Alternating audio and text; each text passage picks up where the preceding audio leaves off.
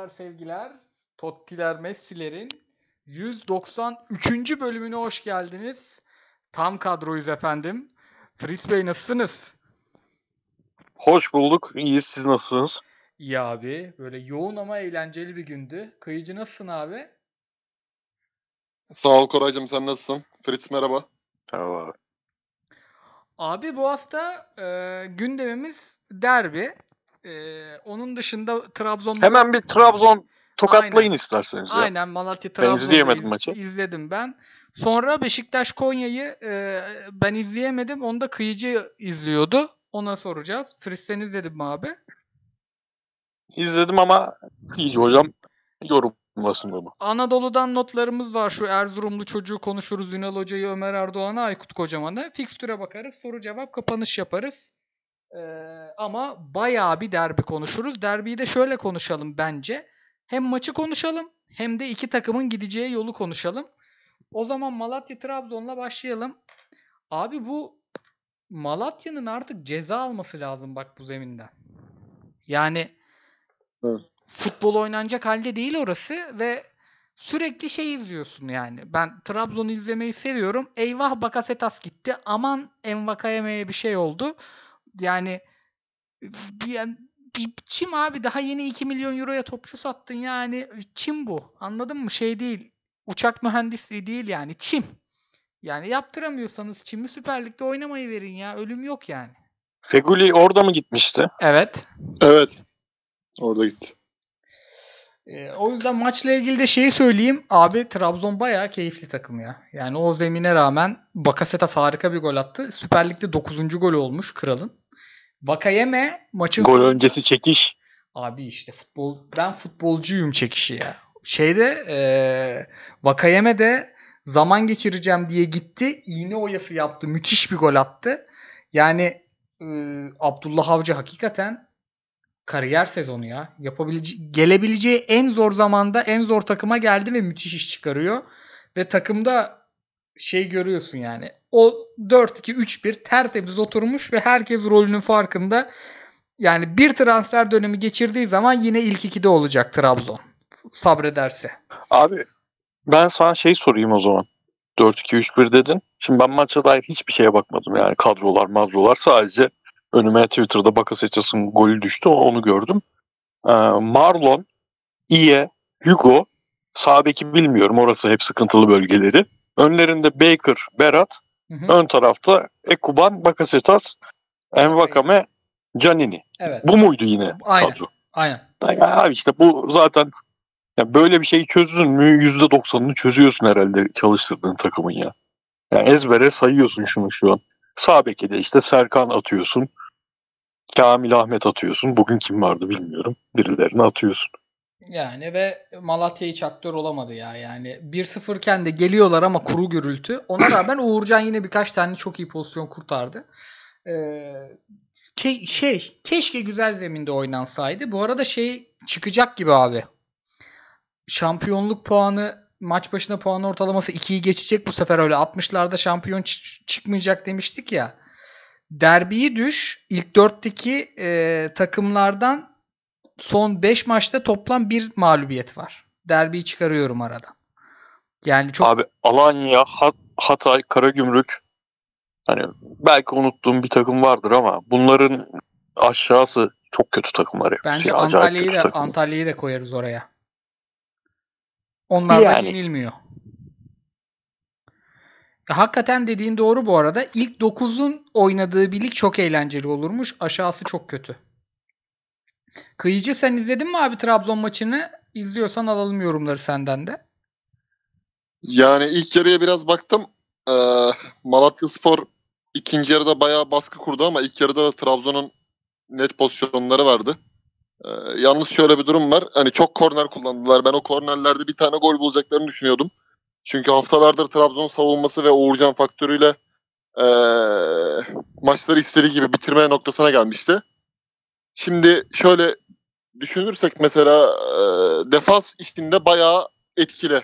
Yani o ikili tandem yanın işte arkada Uğurcan falan geçit vermiyorlar abi. Yani Malatya Spor gibi o Zeki'nin kullanmış olduğu ters toplarda, kornerlerde, duran toplarda hiç gedik vermediler. Bir pozisyon oldu. Orada da Uğurcan zaten geçit vermedi. Tete. Ee, top da biraz üzerine gelmişti. Yani Trabzonspor'un en önemli bence ofans hattı zaten kuvvetli ama defans çok çok konsantre yani. Ee, maçı öyle bitiriyorlar. Aynen ya şeyi e, bunlar 0-0'ı tutabilecek diyebiliyoruz uzun süredir. Bunu diyemiyorduk ve Newton Ya mesela aldı yani. Sağ beke bugün Kamil Ahmet zayıf kaldığı için Hüseyin Türkmen'i koydu. İlk defa Hüseyin Türkmen orada oynadı ama sırıtmadı yani. Şeyin de payı var abi. Orada sol beke de e, Hamza Hoca nedense Hadebe'yi koyuyor. 7 metre bir çocuk var ya Malatyalı. O da o da Evet, çıkıyor ama çıkmış olmak için çıkıyor yani. Pek etkin çıkamıyor. Velhasıl e, Malatya'da o zeminde artık yani Adem'in Madem'in vücut dili yani bu oynamak istemiyor çocuklar o zeminde futbolcu kardeşlerimiz. Çok da normal. Keşke güzel bir sahaları olsa da biz de doğru dürüst maç izlesek. Geçelim mi derbiye? Tabii. Abi ben burada çok soru hazırladım. O yüzden konuyu dağıtırsam ne olur tokatlayın beni. Gerekirse durdurur baştan başlatırız. Yani o kaldığımız yerden gideriz. Ee, önce kadrolardan başlayacağım. Bence Galatasaray ilk 11'i şunu diyordu. Birader ben bu maçta skora da talibim, oyuna da talibim, pozisyon zenginliğine de talibim, topa da talibim. Erol Bulut'un 11'inde ise şu vardı. Ben topa talip değilim. Skora talibim. Oyunda ne olursa olsun. Ee, kıyıcıyla başlayacağım. Önce maça bir genel girelim. Ben şeyde çok e, Erol Bulut'un hata yaptığını düşünüyorum. Pas yapamayacak bir savunma, pas yapamayacak bir hücum hattının arasına pas dışında bir şey pek yapamayacak bir orta sahayla çıktı Fenerbahçe ve ne iyi baskı yapabildi ne fiziğiyle baskı kurabildi. İlk yarının son 15 dakikasında Galatasaray'ı bozmak dışında ve son 15 dakika doldur boşalt dışında e, orada Mesut da biraz çalıştırdı hücumu. Aktör olamadılar ve Galatasaray'ın vasatı kazandı. Yani Galatasaray'da ulan şu ne iyi oynadı diyeceğin 3 kişi sayabiliyorsun. Ne diyorsun abi maça dair? Şimdi maça dair öncelikle e, sporun dostluk, barışlık ruhunu bir kenara bırakarak buradaki 3 yıllık yorumcu kimliğimi de bir kenara bırakarak bir koyduk mu demek istiyorum. Haydi buyur. yani yani öncelikle bunu bir söyleyeyim. Ondan sonra maç özeline geçeyim. Bunu da artık dinleyenler anlayışla karşılasınlar. Ee, Galatasaray'ın 11'ini gördüğümde açıkçası ben Onyekuru'nun solda, herkes gibi Onyekuru'nun solda, Arda'nın ortada, Emre'nin de sağ çizgide oynayacağını düşünüyordum. Ancak hoca ee, Onyekuru'yu Caner'in olduğu kanada atmış. Arda'yı da solda başlatmıştı. Hı hı. tahminimce burada Caner'in e, çıkışlarını biraz törpülemek amacıyla böyle bir e, girizgah yapıldı bir yarım saat. Daha sonra zaten tekrar Henry sola geçti. Emre'nin bir tane değerlendiremediği pozisyon vardı ayağına oturmayan. Ondan sonraki süreçten itibaren Galatasaray zaten oyunu e, ortak oldu. Daha da ağırlığını koydu force etme açısından. Zaten ikinci yarının hemen başında malum bir pozisyon var. Henry'nin e, Altay'ın çıkardığı vuruş. Akabinde de gol geldi. Geçen hafta hani forvetli kim oynasını konuşuyorduk ya. Babel mi oynasın, Muhammed mi oynasın? Hı hı. Tam da e, o podcast'te bahsettiğim o bir tane atalar at, yakalarsa atacak forvet profilinde olduğu için Muhammed onu gole dönüştürdü. Hani ben bunu bekliyordum zaten. Bir tane veya iki tane pozisyon olacak. O da golle sonuçlanacak. Muhammed sağ olsun orada çok güzel bir vuruş yaptı köşeye. Çok da güzel sıyrıldı Serdar'dan. Ee, daha sonra Fenerbahçe'nin tabii Mesut'un girmesiyle biraz daha top yapma durumu oldu ama Mesut tabii fiziki yetersizliğinden dolayı duran toplarda ancak e, öne çıkabildi. Ben genel anlamda takımın konsantrasyonu olsun, taktiği olsun, hani sahadaki duruş olsun. Emre Kılınç'tan işte Markao'ya, Donka, herkes yani en öndeki Muhammed'den kaleciye kadar herkesin e, çok başarılı bir derbi performansı ortaya koyduğunu düşünüyorum. Ama benim için yani maçın yıldızı e, ikinci yarıdaki performansıyla Yunus Belhanda'ydı. Onu da ayrı bir parantez açmak istiyorum. Fritz'e de pası şöyle atayım abi madem kadrolara çok temiz girdin. Ee, abi Onyekuru'nun sahada başlamasını ben şey diye yorumladım. Hani biraz Arda'yı e, yani Onyekuru'yu Arda'yı rakibin planını bozmaktan ziyade Fenerbahçe'nin tek hücum planı olan e, işleyen Caner'in ortalarından, Caner'in çıkışlarından takımı sakınmak için böyle bir şey e, yaptığını düşündüm ve gerçekten Fenerbahçe'de organize hücum yapamadı pek. Sen ne diyorsun? Onyekuru'nun sahada başlaması ile ilgili oradan da maça zıplarız. Tabii tabii. Yani birebir Caner'le ilgili bir durum ama biraz da şey var sanırım. Lines'in performansıyla da ilgili olabileceğini düşünüyorum. Önünde kim oynarsa oynasın Onyekuru haricinde Onyekuru gibi bir e, tehdit yaratmayan bir oyuncu oynadığı zaman Lines birebirlerde çok etkisiz bir oyuncu. Biraz da bunu kırmak üzerineydi sanırım. Lines'le Caner'i karşı karşıya bırakmamak üzerineydi. Ama sadece Onyekuru'nun rolü değil, Onyekuru'nun orada tercih edilmesi değil. E, Lines'in sadece sol bek oynadığı zamanlarda ve orta sahanın bir parçası olarak oraya eklemlendiği zamanlarda iyi oynama hali bu maçta da devam etti. E, Galatasaray'ın geçişlerde pozisyon vermemek adına e, sağ kanadı tamamen e, Onyekuru'nun Caner'i bloke etmesine bırakıp Lines'i orta sahaya attı. Ve o 30 dakika Erol Bulut'un ben geçişten e, Samuel'i Valencia'yı kaçırırım bir şekilde pozisyon üretirim fikri tamamen durmuş oldu. Galatasaray hiç pozisyon vermedi orada. Ee, bunu da biraz da ön taraftaki oyuncuların adanmışlığıyla yaptı yani. Çok çabuk daralttı Galatasaray alanı yani. Top kaybedildiği an Mustafa'sı, Arda'sı, Onyekuru'su hemen merkezi kapattılar. Fenerbahçe'de Beşiktaş maçında da görmüştük aynısını. O durumda çok fazla bir şey üretemiyor yani. Ben ikinci defa izledim maçı özellikle ne olmuş Özellikle ilk yarıda ne olmuş? Hiçbir şey olmadığı dediğimiz ilk yarıda ne olmuş diye. Fenerbahçe'nin tek planı beklerin e, uzun çıkıp Samuel ya da Valencia'yı kaçırma çabasıydı ve hepsini toplamış Galatasaray. Hepsini patır patır topladı yani. Ve ben e, genelde maç Galatasaray'ın ikinci yarı ilk 15 dakikalık 20 dakikalık başlangıcı, başlangıcı üzerinden anlatılıyor ama ben ilk 25 dakikayı, ilk yarının 25 dakikasını çok daha fazla beğendim Galatasaray'ın. Yani ben de. Markao e, pas kalitesinin zayıf olduğu bir günde olmasına rağmen o zaten biraz kendi standartında o pasları atabilse daha başka maç izlermişiz. Özete girmeyen ama şutla bitmediği için özete girmeyen ama bence çok organize, çok iyi 3 tane hata var Galatasaray'ın. İşte bir tanesi sağ ayağına doğru geldi. Tutamadı topu Emre. Diğeri Emre'nin şutla bitirdiği bence doğru yaptı yani.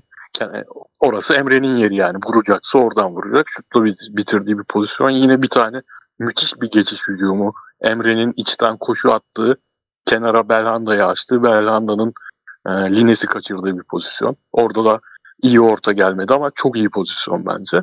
Ben Galatasaray'ı bu sezon en beğendiğim 20-25 dakikalarından biri oldu yani ilk yarıdaki o 25 dakika. Abi orada şöyle bir kırılma oluyor. Sanırım Erol Hoca orada müdahale etmiş. Bu şey pozisyonu var ya e, Atilla ile Altay çarpışıyor. Galatasaray aleyhine faal çıktı. Orada Altay yattı ya biraz. O sırada hani kameralar göstermedi ama sanırım Erol Bulut müdahale ediyor çünkü ondan sonra o ana kadar şey Mert Hakan sahada yok. Sadece e, karşıladıkları zaman 4-4-2 oldukları zaman Samata'nın yanında baskı yapıyor. Başka hiçbir şey yapamadı adam.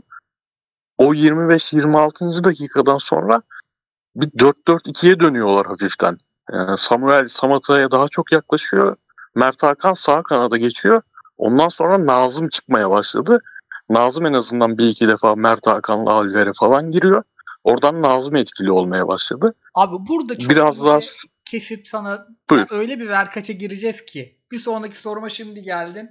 Geri dönmek istemiyorum sonra. Şimdi Galatasaray'ın dedin ya çok güzel geçiş hücumları dedin ve 4-4-2 ile çözdü dedim Fener. Şimdi şöyle bir hata gördüm ben Fenerbahçe tarafında. Fenerbahçe önde basmadı. Sosa'dan Mert Hakan'dan korkup. Bunlar çok basabilen oyuncular değil. Ama hücumcuları atletik onlarla deneyebilirdi. Şöyle bir paradoksa girdiler. Galatasaray'ın ve Fenerbahçe'nin pres yaptığı yer, baskı yaptığı yer yani orada topu kapıp hücum etmenin hayalini kuruyor ya Galatasaray. Hı hı. Galatasaray aslında Fener'in bastığı yere topu getirdiği an zaten hücumu ediyor. Yani bizim en etkili olduğumuz alan o half space dediğimiz, çok sevmeden dediğimiz bunu. Orta sahayı geç Hatlar arası. Ha, iki hattın arasına iki iç oyuncumuzu sızdırabildiğimiz anlar. Neden? Bir kere topu savunmadan çıkardığımız an, orta yuvarlığa geçtiğimiz an, half space bu anlattığım yer değil ama ara anladık ne demek istediğimi. Abi Hı hı. orada Galatasaray'da iki tane driplingçi var. İki driplingçi iç var. İki driplingçi kanat var. Dört tane şutör var. İki tane bir gezen santrfor bir gezen forvet var. Artık o topu oraya geçirdikten itibaren Galatasaray pasla çıkmak zorunda değil. Orada her türlü sihri yaratabiliyoruz. Fener gitti bizi orada bastı. E biz zaten topu oraya Evet, getirdik mi etkiliyiz. Senin dediğin o 4-4-2'yi Fenerbahçe Mert Hakan yerine Tiam'la oynasaydı ve stoperlere bassaydı dediğin gibi Markao'nun ayağının çok düzgün olmadığı bir gündü. Biz o zaman çok sıkıntı yaşayabilirdik gibi geliyor Evet. bana. Oradan vereyim pası geri. Abi ben de tam şeyi söyleyecektim yani Fener'e dair söyleyeceğim şeylerden biri. Ee, neden Tiam oynamadı deniyor çok haklı şekilde. Neden Tiam oynamadı deniyor ama hani Samat da yerine Tiam oynasaydı ya da Valencia yerine Tiam oynasaydı deniyor. Ben de şey düşünüyorum Mert Hakan'ın bu takımda bu kadroda e, bu kadar eksik varken bile hiçbir rolü yok. Mert Hakan yerine Tiam olmalıydı bence.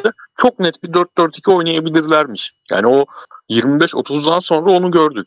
Yani çok daha senin söylediğin sebeplerden de e, bekleme ve baskı oyununu başka bir seviyeye çıkarabilirlermiş. Nazım'ın bu kadar iyi bir olduğu bir günde özellikle 4-4-2 çok daha iş yapardı ve Fenerbahçe'nin de baskı yapıp top kazandığı bölgeler o kadar kendi e, kalelerine yakın yerlerde kazanıyorlar ki yani kanatlardaki oyuncuları çok net bir şekilde kaçıramadıkları sürece hiçbir pas yapma alışkanlığı olmayan takım olarak o üç tane pası doğru şekilde bir türlü yapamıyorsun ve Galatasaray burada adanmışlık giriyor hani teknik taktikten Galatasaray çok daha adanmış bir performans sergiledi. Yani hiç o şansı vermediler. Top kaybedildi işte. Donk geldi kötü pas attı. Topu Fenerbahçe kendi yarı sahasının ortasında kazandı. Muhammed hemen pozisyonunu bırakıp oraya geldi. Veya Onyekuru, Arda hepsi müthiş adanmışlık vardı. Biraz da kilidi oldu ikinci yarıya kadar. Ben çok konuştum. ikinci yarıyı da size bırakayım. Abi Ben genel anlamda abi mesela Fenerbahçe golü yedikten sonra 4-1-4-1 bizim diziliş gibi Fener'den diziliş beklerdim mesela Mesut'la beraber. Yani dörtlü savunmanın önünde Nazım, Caner, Serdar işte Salazai ortada önlerinde Sosa mesela tek Milan'daki gibi tek başına onların önünde gerekirse sağ içte eee gene Osayi devam edebilirdi veya Ferdi olabilirdi. Adam eksilten oyuncu yani neticede. Samat'tan yerine Mehmet Yam, ee, ilerideki forvetin arkasında da işte nasıl söyleyeyim Mert Hakan olmasa bile işte Mesut Özil veya Mesut Özil'in yanında ee, şey Vale, Valencia çıktıktan sonra şey hmm, neydi ya? Tiam Sinan en önünde girdi. Samat'ta. Heh. Tabii tabii veya en önde abi Samat'ta arkalarında Tiam Mesut Özil gibi.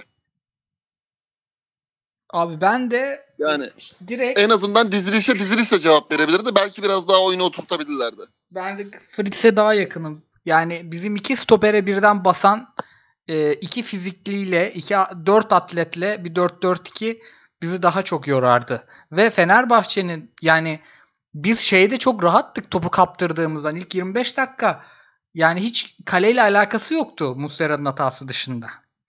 Bir de Tabii ya da buyur abi. Şey olur muydu? Novak Novak bekte Caner sol önde. Ben Caner'i sol bekten kıpırdatmam ya. Caner ya artık Caner'de o atletizm vesaire de yok abi. Vurup gidemiyor yani. İşte yani en, e, gidemediği için bekte daha kötü bence. En azından soldan direkt kesme yapar. Bilmiyorum ya. Ya da ben çok 4-4-2'ye şartladım. Oradan şeye geleceğim. Şimdi sezon yani sadece aslında Fenerbahçe sahada reaktif kalmadı. Ya biraz transferde de reaktif kaldığını gördük takımı kurarken. Şimdi. Galatasaray sezon başı yönetimini astı. Bir tane altı numara almadı. Bir iki tane orta saha lazım bu takıma diye. Haklıydı da. Fenerbahçe Galatasaray'ın istediği orta sahaya aldı. Gitti üstüne bir tane daha aldı ki bence Mert Hakan şey Mert Hakan diyorum. İrfan hakikaten lazımmış bu takıma. Abi Hı hı. bugün Galatasaray'ın Erzurum'dan gelen 10 numara sahanın en iyi 6 numarasıydı. Ya Ozan Tufan'ı sağ bek oynattık. Milli takımda gelmiş geçmiş en iyi 6 numara performanslarını falan verdi bu çocuk bazı hazırlık maçlarında. Müthiş 6 numaraydı bu. Sonra box to box'a evirdiler. Erol Bulut başlattı. 10 numara oynamaya başladı. Öndeki pres gücü artsın diye. Ya şimdi Fenerbahçe 22 tane transfer yaptı. Ama şu an Luis Gustavo denklemden çıktığı an acaba ne yapacak bu takım oluyoruz? Yani bir takım bir hoca Taylan'ı 6 yapmış. Sağ açıkta estiren, geçen sene ligi öttüren Emre Kılıncı orta sahanın merkezine çekmiş. Bir şeyler icat etmiş. Diğer hoca elinde iki alternatif varken birini bozmuş. Ya şimdi Şenol Güneş'in elinde Ozan olsaydı ya Fenerbahçe ne yapacak 6 numarayı derdik. Ama şu an Luis Gustavo yok. E, yapacak bir şey yok. Fenerbahçe önde basamaz diyoruz. Yani 22 transfer yapmasına rağmen Fener'in 35'lik Gustavo'ya bu kadar bağlı olmasını nasıl bakıyorsun? Onu sorayım sana kıyıcı. Ya tabii ki şimdi bir de elinde olanı yani onu ikame edebilecek tek adamı hiç oynatmadan neredeyse Başakşehir'e verdiler. Tolga Ciğerci. Hani e, en azından ikili orta sahada bir partneri olabilirdi mesela Ozan'la Tolga gibi. Onu da gönderdiler. Hem de e, yerini doldurmadan. Ama genel anlamda şu yani bu kadar yatırım yapılmış bir kadro en uçtan başlayalım abi. Şimdi Valencia, Samatta, e, Tiam, Osayi. Hadi Osayi yeni geldi genç oyuncu. Üç tane oyuncu var ve bu üçünden gene en beklenmedik performansı veren 5-6 tane gol atan Tiam. Ve Tiam oynatmadım bu maçta. Ya bir de abi şey de Yani- sıkıntılı. 3 forvet var abi. Yarım for tam bir forvet çıkmıyor üçünden de. Ya şimdi Fenerbahçe ya diyelim ki tamam 6 numara oynatmayacağız ki artık Gustavo'nun da altılığı kalmadı bu arada. Pozisyon bilgisi çok yüksek bir 8 aslında herif. Tamam. Aynen. 3 tane oyun kurucuyla oynayacağım. Peki İrfan ya da Ozan, Gustavo, Mesut. Ya bunların önüne atacağın oyuncu profili de başka bir profil olmalı. Fenerbahçe'de Osayi Samuel dışında ayağındaki topla çalım atabilecek oyuncu yok. Tekrar ediyorum 22 transfer ya. Yani Galatasaray'da Onyekuru alıyor geçiyor, Emre alıyor geçiyor, Belanda alıyor geçiyor, Feguli alıyor geçiyor. Yani Feguli'nin yedeği çıkıyor alıyor geçiyor, Kerem alıyor geçiyor. Bekler alıyor çalım atıyor. Fenerbahçe'de şöyle bir şey var. Orta sahada çok yaratıcı bir üçlü kuracaklar. Çok keyifli bir üçlü kuracaklar. Ama bunu destekleyecek bekler yok. Bunu destekleyecek ayağı düzgün stoperler yok. Önde de buna destekleyecek, buna katalizör olacak kanat oyuncuları ve forvet yok. Yani Fenerbahçe'nin elinde aldım yazdım 9 numaraya diyeceğin santrfor da yok.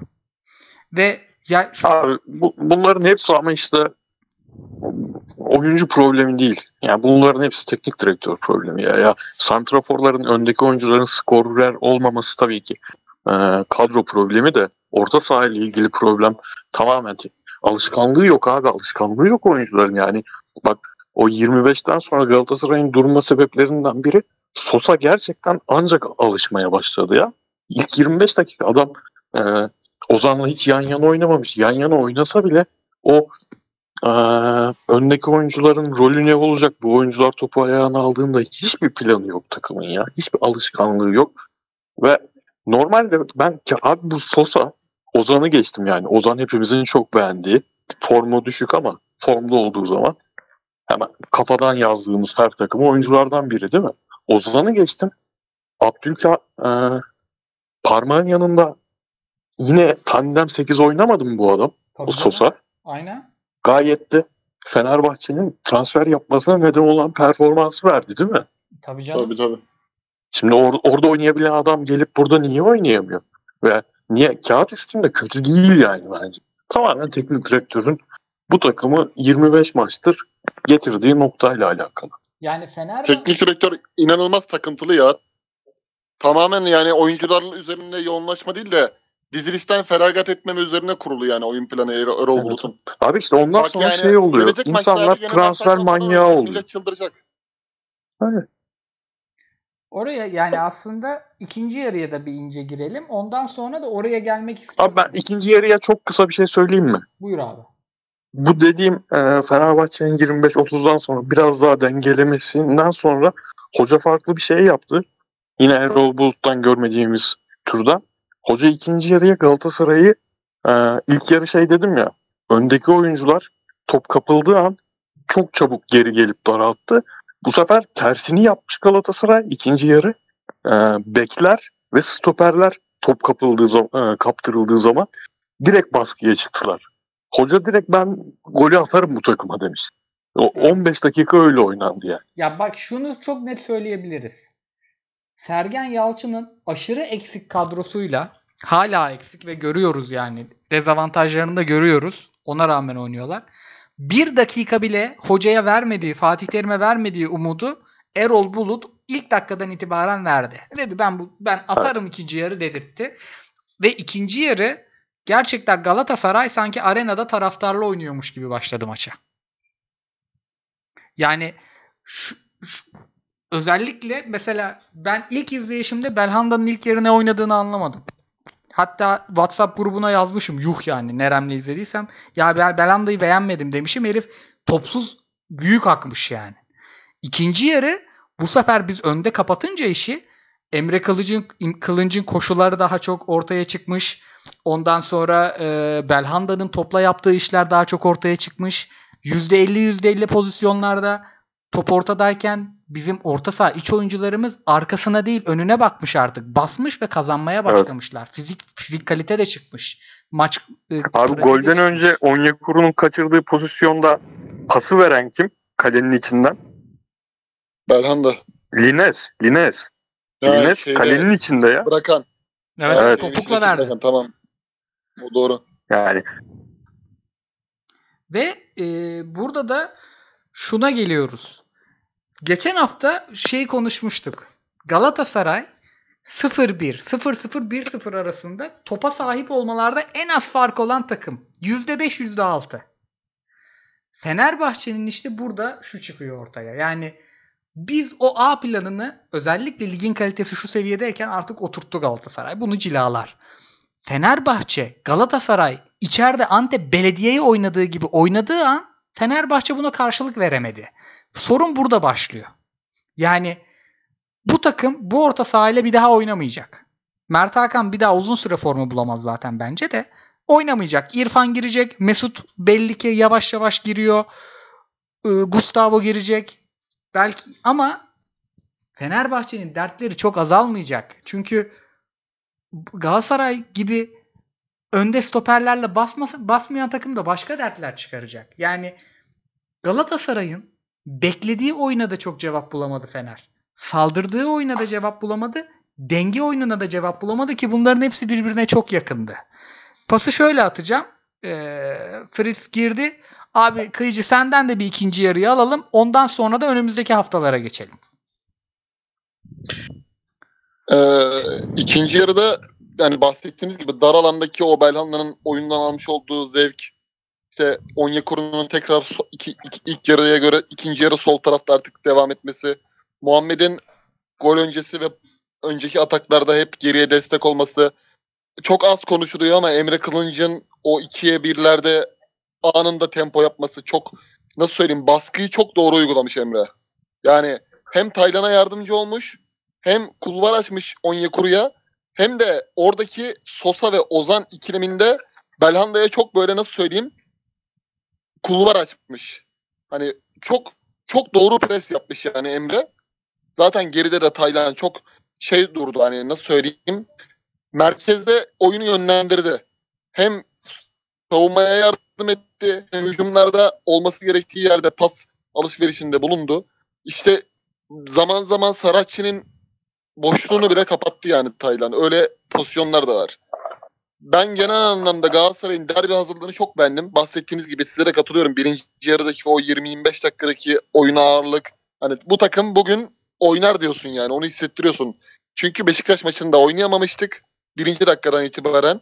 Hani buraya biz puan almaya gelmişiz oyunu oynandı. Beşiktaş maçına galip gelmeye değil puan almaya gelmişiz oyun oynandı. Olmadı ama burada galip gelmeyi gelmişiz oyununu hissettik yani. O yönden hani takımı da hocayı da herkesi de kutlarım. Çok çok başarılı bir e, iş çıkarttılar. Şöyle geçeceğim. Ee, maçın artık sonlarına gelirken bireysel performanslara bir bakalım. Fritz şey demişti. Biz Muhammed'e büyük yükselmiştik. Fritz ben oynamadan pek YouTube'a falan takılmıyorum abi. Oynasın görelim demişti. Abi e, biz şu an bir Muhammed'e şiir bile yazarız kıyıcıyla. Sen ne düşünüyorsun Muhammed'in ilk maç performansı ile ilgili? Sen Babel konusunda iyi ki oynamamış diyor musun önce? Sen sana ne diyorsun? Ben- Ben şey dedim ya Hüseyin Kıyıcı dedim. Maçı kendi çizmiş gamepad'le oynatmış yani. Başka türlü olmaz bu iş.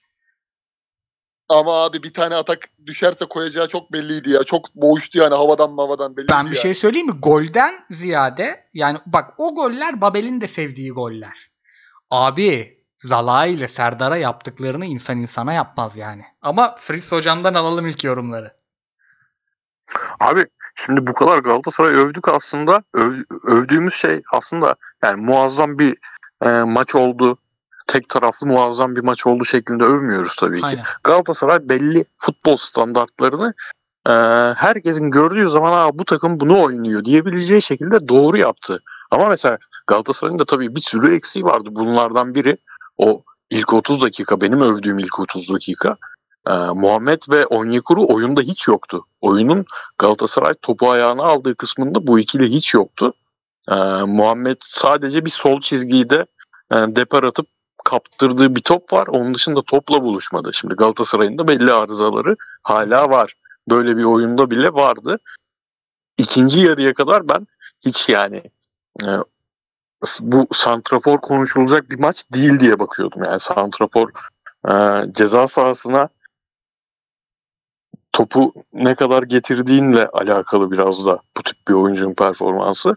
Galatasaray hep hızlı inip bir genelde de son tercihlerde hata yaptığı için oyuncuya dair bir şey söylenecek durum yoktu. Ama ikinci yarı yani golden bağımsız golü zaten konuşuruz da şimdi golden bağımsız senin söylediğin stoper sırta stoper alıp o stoperi gezdirme. Yani Serdar'ın 3-4 tane çıktığı pozisyon var.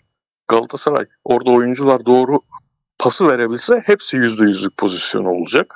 Sırtı alıp gezdirmesi, boğuşması, 2-3 pozisyonda çok e, sırtı dönük alamadı topu ama aldığı 2-3 pozisyonda hatasız oynamış olması tamam topçuymuş bu dedim.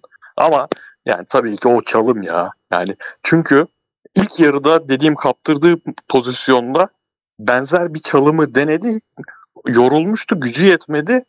Düştü, topu kaptırdı. Ama orada bir kafaya koymuş. Serdar'ı adam 45 dakikada Serdar Aziz'i çözdü. Ben bunu Aynen. bir tane hamle yapacak ondan sonra bırakacak pozisyonu. 45 dakikada oynadığı stoperi çözmüş bir santrafor iş yapar yani alır yürür. Bu arada yani şeyi de söyleyeyim. Ben Serdar özelinde değil sadece hani papağan gibi en çok söylediğim şeylerden biri. Stoperlerin topu kaybedeceğini anladığı anda kendini bırakıp faul alması futbolda en tiksindiğim şeylerden biri. Serdar Aziz de bunun bayrak sallayanı. Galatasaray'da oynadığı zaman da söylediğim, hep söylediğim için çok rahatım. Hatta hatırlıyorsunuzdur. Aynen. E, Tudor'un son derbisinde Yansen'in attığı bir gol var. Ben ona gol demiştim. Serdar Aziz kendini bırakıyor yani atıyor.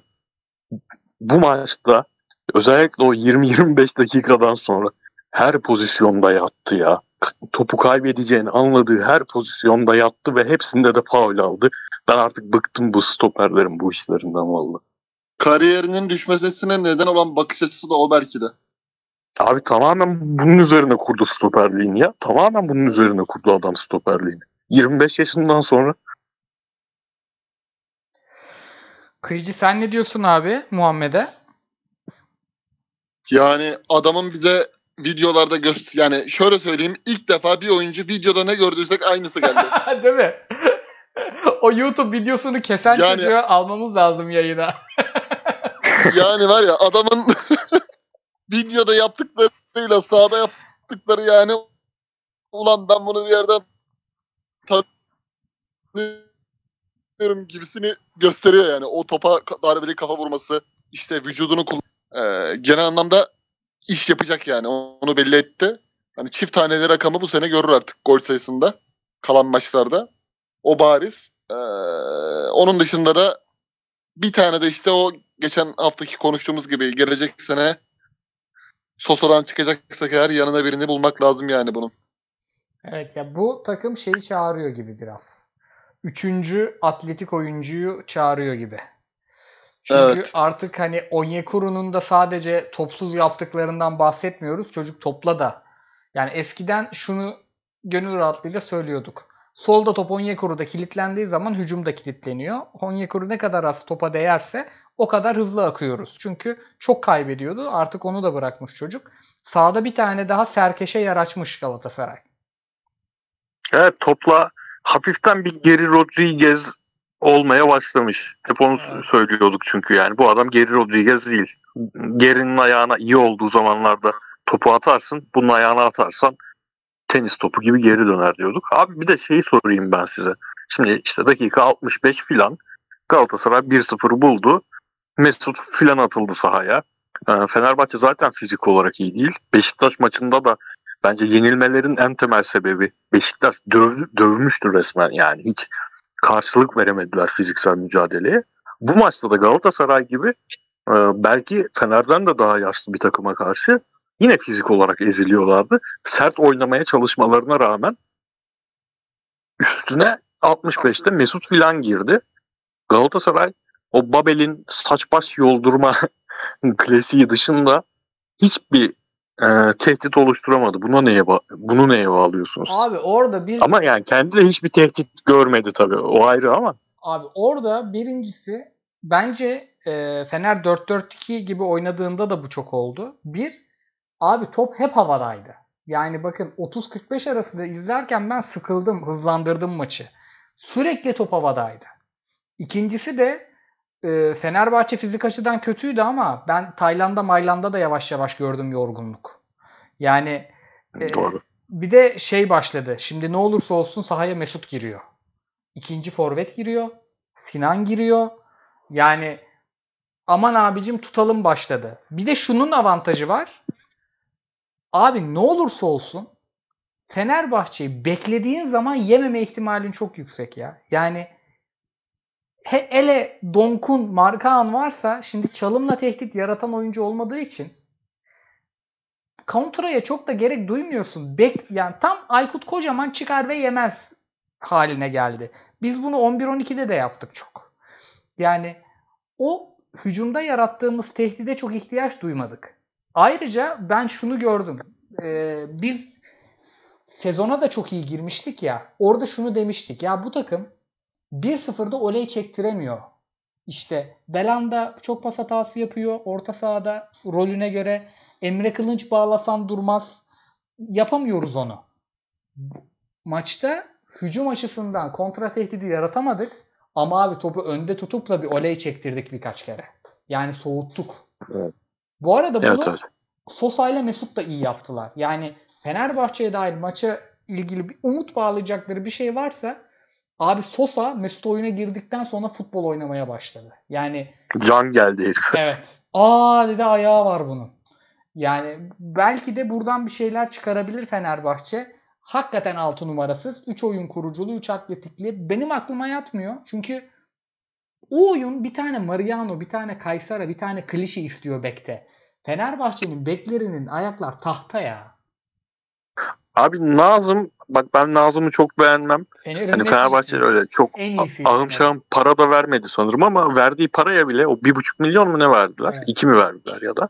Ne gerek var abi yani bulamıyor musunuz başka sağ bek diyordum ama bu maçtaki performansı ben bayağı beğendim En yani. iyisiydi Onu ya- dediğin şeyi belli ölçüde yapabilir gibi geliyor bana. Ya ben yine ayağından aldı, alışından verişinden etkilenmedim de herif abi bak. Saratçı sürekli çıktı. Onyekuru karşısına çıktı. Arda çıktı. Babel çıktı. Hiçbirinde geri adım atmadı herif. Aynen. Yani Aynen. böyle bir böyle bir sirkülasyonu Caner yaşasaydı biz o bekin arkasında viyadük yapardık yani. Nazım bayağı Gö- Gökhan olsaydı 30'da çıkardı Adel attı diye. Evet. Ve bir şey söyleyeceğim ben de. Şimdi Galatasaray'ın savunmasında en sıkıntılı yer bence bekleri. Bir kısalar. iki birebir de çalım yiyorlar. Saratçı hele yani bu maçta da yaptı. Gereksiz faal uzmanı bir herif. Muhtemelen bu sene kiralık biter biz devam etmeyiz. Ya abi Fenerbahçe şeyi de hiç yapmadı. Sağ tarafa uçak gibi çocuğu almışsın getirmişsin İngiltere'den. Hiç teke tek bırakamadılar ya. Yani şöyle bir Abi ilk yarı işte bütün plan oymuş. İlk yarı 4-5 defa denemişler yani. Caner aldı aldı o sahiye doğru vurdu. Bir defa denk getirdi o sahiyi. ikinci yarı sanırım. Ee, o birebir yakalayıp ceza sahasına girme işini. Bir tane de şey var. O sahayı kaçıyor. Caner yerden çok güzel bırakıyor. Ters ayağına geliyor o sahinin. O pozisyon var. Denemişler ama yani işte yani zaman lazım hem de hiç alışkanlığı olmayan şeyler olduğu için takımın. O zaman yani maçı yeterince konuştuk. Başka per- Nazım'a kadar geldik performansta. Başka Abi ben bir Muslera'ya şey teşekkür edeyim. O Samatra'nın kafasını çıkardığı pozisyonda. Ya bu takım, bu Fenerbahçe takımı o ön direkten Gökhan Gönül de olsa atacak. Gökhan Gönül olmasa da atacak. Bizimkiler yine 2-3 pozisyon daha var. 2-3 duran top daha var öyle tıngır mıngır izledikleri. Bir Muslera uyandı. Ulan bu herifler ön direkten bana yazar. dedi ve o ön direğe koştu attı can evliyle kendini. O yüzden teşekkür ediyorum kendisine. ve o zaman Muslera büyük güven abi ya. Hakikaten. o zaman abi şimdi 3 büyüklerin 3'ü de 48 puanda. Daha Beşiktaş'ta konuşacağız. Şeye gelelim. Şimdi Galatasaray'ın herhalde sezon başından beri eksik kadroyla da oynadığı oyunda şu an oynadığı oyun arasında bir fark yok. Zaten Galatasaray Onyekuru gelecekmiş gibi, Muhammed gelecekmiş gibi kurmuş oyunu. Yani sadece Falcao'nun sağlamken yaptığı servislerle Muhammed'inkiler farklı. Neden? Muhammed fizik olarak daha diri, ayak biraz daha şey. Muhammed kuvvetle yırtarak başka bir şey yapıyor. Galatasaray bunu cilalayacak gibi görünüyor. İşte Yedlin'i sokarak belki e, Emre'nin yanına bazen Getson'u sokarak bazen yerine sokarak Emre Akbaba'dan kurtularak Galatasaray bu yüksek standartta oyunu cilalayacak. Yani eğer varsa ya şunu da yapması lazım Galatasaray'ın dediğiniz ona da gireriz. Ben Fenerbahçe'nin nasıl bir 11 oyunla oynayıp 0-0'ı nasıl oynayacağını bir türlü kafamda oturtamıyorum. Yani iki takım da 48 puanda. Ama Fatih Hoca'nın ev ödevi 3 sayfayken Erol Hoca'nın ev ödevi, ev ödevi 4 fasikülmüş gibi geliyor bana. Sen ne düşünüyorsun? Fritz senden başlayalım abi. Abi ben direkt kafamda sen konuşurken 11 oluştu. Ya büyük ihtimal böyle bir şey izleyeceğimizi düşünüyorum ya. Ha, ya geri dörtlü kim olursa olsun artık. Ya ben abi Fenerli yorumcuları falan dinliyorum geri dörtlü derken hala Serdar Aziz'i Tisserand'ın önüne koyuyor çoğunluğu. Ben gerçekten bu ülkedeki Serdar Aziz sevgisini bir türlü çözemeyeceğim yani. Tisserand her maç kendi eliyle alsın, kalesine götürsün, gol atsın. Ben yine Tisserand oynatırım Serdar yerine. Neyse geri dörtlü ne olursa olsun abi. Orta saha Gustavo, İrfan, önlerinde Mesut, sağ kanatta Ozan, sol kanatta Pelkas olacağını düşünüyorum. Oturtamadım ya. Bir daha alabilir miyim abi? Abi Gustavo, İrfan Evet. göbekte. Evet. Sağ açık, sağ kanat Ozan Tufan, Oo. sol kanat Pe- Pelkas, santrafor arkası Mesut. Yani sıfır kanat oyunculu 4-2-3-1. Evet. Evet yani hafiften hatta Me- Mesut biraz bozuyor tabii o şeyi de. Hani Galatasaray 2011-2012 4-4-2'sine benzer bir oyun. Valla nefis yattı aklıma ya. Engin Baytar çıkarıyoruz Pelkas'tan bir tane. Tertemiz. O zaman abi çünkü başka türlü- var. Başka türlü çünkü ya, Ozan'la ihtiyacın var. Ozan'ın enerjisine ihtiyacın var hiçbir şeye. Yoksa o, Ozan'ın adanmışlığına ihtiyacın var. Bak bu takım için ciddi sorun adanmışlık. Ozan'ın adanmışlığına ihtiyacı var. Yani kendini parçalayan mer- bir oyuncuya ihtiyacın var. Ozan'ı çıkaramazsın. 10 milyon verdiğin İrfan'ı çıkaramazsın. E, Gustavo'yu çıkaramazsın. Bu üçünü bir arada oynatman. E, 4-3-3 oynamıyorsun hiçbir şekilde. Başka bir benim kafamda oturmuyor yani. Kıyıcı sen Ben de direkt- abi? Kıyıcı'nın ses gitti Dört bende. tane Heh. arkaya oyuncu Caner'i biraz kenara çekip Novak'ı koyarım. Nazım Novak. Şu an geliyor mu? Geliyor abi. Geliyor abi. Nazım bekler Nazım ve Novak. Evet bekler Nazım ve Novak. Stopper'de Tisserand ve Macar oyuncu. Ee, onların önüne Gustavo. Gustavo'nun önünde 3 3 oyuncu. Pelkas, Ozan ve İrfan. İleri ikilide Mesut ve Tiam. Yani Mesut serbest. yani hepimiz 4-1 4-1 3-1-1. yani Yani biraz Ancelotti'cilik. Aynen abi. aslında herkes burada Fenerbahçe'nin iki tane çizgi oyuncusuyla 4-2-3-1 oynamayacağına ikna.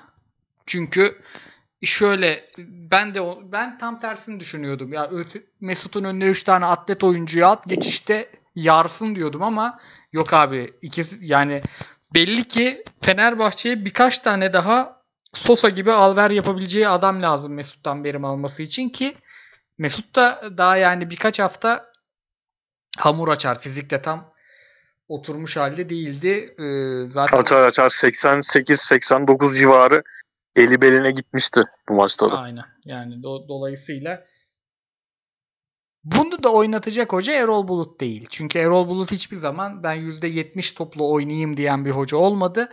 Bu orta saha %50 toplu oynayarak verim verecek bir orta saha değil. Yani hep topu ayağında isteyecek bir orta saha. Biz Mesut'un Real Madrid Arsenal zamanındaki geçiş takımlarında yaptıklarını konuştuk. Ama abi e, yani o topu attığı oyuncular birebir de çalım atabilen, şut dışında tehdit yaratabilen oyunculardı. Burada ya Ener Valencia'nın falan şut tehdidi bile sınırlı. Yani ha- hakikaten baskı pres dışında tehdit olmayan çok oyuncusu var Fener'in. Yani bir de hepsi geriye gitti ya. Samat da nasıl geldi ne oldu? Ya sen Samat'la övemiyorsun senin gibi adam. Hocam sen ne diyorsun ya? Sen ne diyorsun? Te- tepkiliyim abi. Biz. Ama bir şey söyleyeyim abi. Buyur. Burada işte hoca farkı. Yani Samat da Fatih Hoca'nın elinde olsaydı böyle olmazdı. Yüksek ihtimal. Samat da hocanın elinde olsaydı biz büyük ihtimalle şu an 4-4-2 falan deniyorduk. Çünkü Mesela bak Fer- Ferdi Kadıoğlu hocanın elinde olsaydı böyle olmazdı mesela. abi işte şey çok sıkıntı ya. Bu kadar transfer gerçekten sıkıntı yani. Sıfırdan takım kurmak başka. Sıfırdan iki tane takım kurdu Fenerbahçe. Mert Hakan'ın yüzü eskidi ya. Ama gel- abi bak geliyorum dedi yani. Bak Rize maçında oyun yok. Puan galibiyet geldi. Hatay maçında Altay tuttu. Yani böyle götüremezsin ligi. Bir yerde patlayacaksın.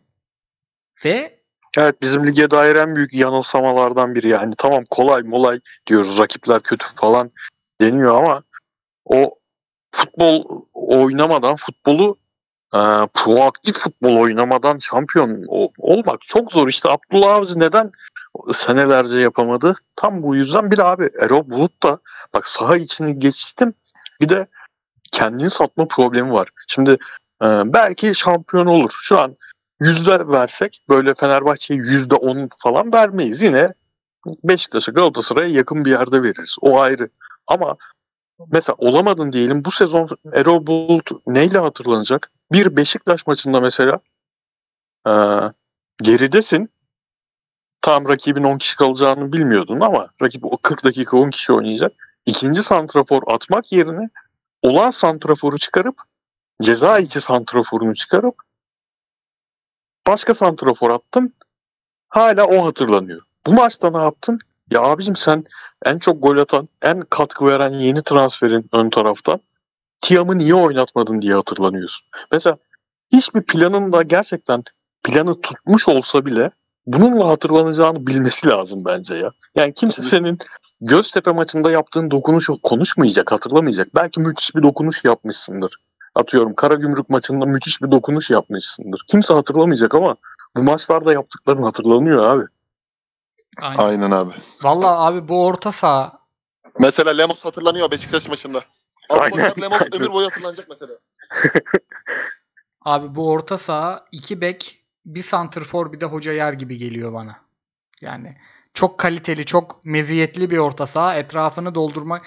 Ya şey Ferrari aldılar ya. Ona göre benzin, ona göre bakım lazım yani. Bu Can, ya Caner'le Mesut olmayacak gibi geliyor bana. Diyelim Beşiktaş Konya. Caner zaten Buyur abi. başka bir yani Caner kendi futbolunu oynuyor abi. Yani takım ne oynarsa oynasın Caner o futbolu oynamayacak yani. Aynen. Ya dün işte City Liverpool'u izliyoruz hanımla. Ben dedim işte şöyle önemli maç, böyle önemli maç. Pazar akşamı yemeğin yanında bir film milim değil de City Liverpool'u açtık. Direkt şey dedi. City'nin kalecisi Caner'den iyi dedi. 30 metre 40 metre çıt çıt çıt indiriyor ya bekleri. Bu e, Fener maçını da izledik. Hanım Fenerli de. Caner sürekli boşa kesiyor ya. Bir kaybetti, iki kaybetti. Sinirlendi Caner'e. Dün maçı izlerken de kafasına takılmış. City'nin kalecisi daha iyi dedi Caner'den. Keşke solda o oynasa bizim dedi yani. Haklı abi. Caner sert mert de kesmiyor ki. Uçurtma gibi atıyor top rakibe gidiyor yani. Dünkü maç. Abi o Caner'in ortalar tamamen şeyle gücüyle alakalı. Gücü yerindeyse harbi dünyada ondan iyisi yok da artık düşmeye başladığı zamanlarında sezonun o ortalarda fıslaşmaya başlıyor. haftanın e, ana yemeğin dışında güzel bir tatlısı da vardı. Ben City Liverpool'u izledim ama Beşiktaş çok uzun süre 10 kişi oynadığı maçta Konya'yı yendi. Ve bir Joseph de Souza efsanesi izlemişiz. E, Sayın Kıyıcı buyurunuz efendim. Yani Beşiktaş'ın En Sakala'ya artık vereceği ceza ayrı bir söz konusu bu maçta. Yani bir kere yaptı sonra bir daha yaptı. Atıldı. Arkadaşlarını yalnız bıraktı. Rıdvan da yokken. Akabinde eee Bir internetimiz koptu. E, Kıyıcı abi Ensakala'ya ceza dedin gittik orada. Yani bu yaptığı sorumsuzluğa dair işte Rıdvan da yokken eee, bir ceza verilmesi gündeme gelir mi bilmiyorum yani. Çünkü zaten taraftar memnun değil abi En Sakala'dan geldiğinden beri. Orada hani Rıdvan Piyango'dan çıkmasa geçen seneden beri eee, büyük bir sorun yaşayacaklardı. Necip'i oraya çekti Sergen Yalçın. Necip de zaten tam joker oldu. Orta saha mı, sağ bek mi, sağ iç mi, sol bek mi? Özveriyle oynadı o da. Ama genel anlamda ben Konyaspor'un yani e, ortaya koyduğu 10 kişi kalan rakibine karşı ortaya koyduğu rüzgardan memnun değilim. Çünkü daha ofansif bir e, oyun ortaya koyabilirlerdi. Sekidika ile falan Saman Alevi gibi parladılar. Çok da etkin olamadılar. E, özellikle Beşiktaş Enkudu ve Atiba girdikten sonra zaten golü arıyordu. Daha da oyunu yıktı Konya kalesine. Orada da Sergen Yalçın Abubakar'a karşı radikal bir değişiklik yaptı. Yani Larin'i öne attı, Enkudu'yu sola attı. Tüm kumarını oynadı. Ee, yani Beşiktaş için önemli bir kıvılcım galibiyet bu. Ama işte Atiba ve Josef'in önündeki o problemi çözmeleri lazım. Yani Mensah mı oynayacak, Laiç mi oynayacak? İkisi de şu an istenilen seviyede değil. Laiç yeni zaten dönüyor ge- geri. Toparlamaya Nasıl da abi ben 20-25 gibi kapatıp City maçına geçtiğim için maçın kalanına çok hakim değilim. Laiç nasıldı genel olarak? Abi Laiç gene nasıl söyleyeyim hani yeni futbola başlıyormuş gibi. Hani bazen sorumluluk alıyor ama henüz daha o bildiğin Laiç gibi değil yani. O şut atan, arayan, sol tarafta oynadığı zaman adam eksilten tarzda bir oyun değil. Biraz böyle bağlantı oyuncusu rolüne büründü ama çok şey almadı, sorumluluk almadı, inisiyatif almadı. Hani Atiba girdikten sonra daha etkiliydi hücumda Beşiktaş öyle söyleyeyim. Ama bence çok değecek bir ısrar. Yani Evet, evet. ileride şimdi 17 hafta var. 10 hafta sonra öyle bir maç denk gelir ki Laiç'in o hiç olmadık yerden çıkaracağı bir asist, çıkaracağı bir gol şu anki sıkıntıları değer yani bence değer. Yani üzerinde evet. duracaksan böyle adamın duracaksın abi. Zaten Sergen Hoca da biraz akıllık yapıp o konuda ısrar ediyor ki hani bu e, bir şekilde bu oyuncu bizim hani biz buna 6,5 milyon euro bonservis söyledik en azından oynatalım ki Menzan, Mensah'ın zaten kafası gidik. O oynayacağına bu oynasın diyor yani. En azından ederi olan bir oyuncu ve yapacakları belli, potansiyeli belli. Şey var bir de abi. Ee, ilk ilişkileri ilk başladığında Sergen Hoca ile Laiç'in o zaman mesela Laiç'ten tavırlarından, performansından değil, tavırlarından o kadar memnun değildi ki hiç öyle bir ısrar falan göstermiyordu. Direkt oynatmıyordu.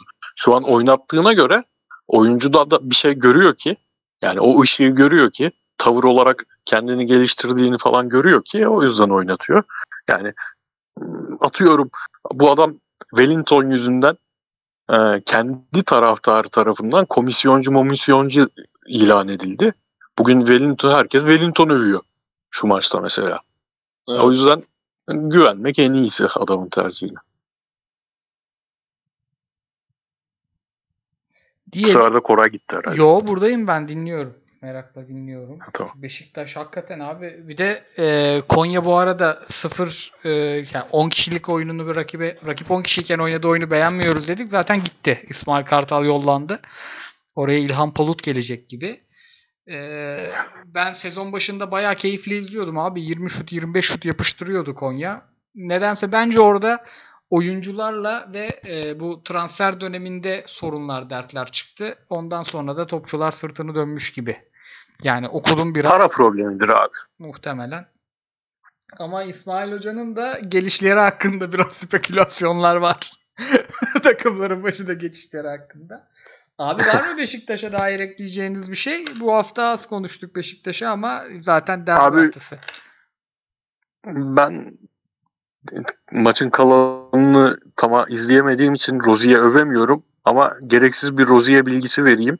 Rozi'ye şeydeyken, Dijon'dayken onun bir hocası vardı. Sonra şimdi Brest'te. e, Olivier Daglio diye. Mu- muhtemelen soy ismini katlettim.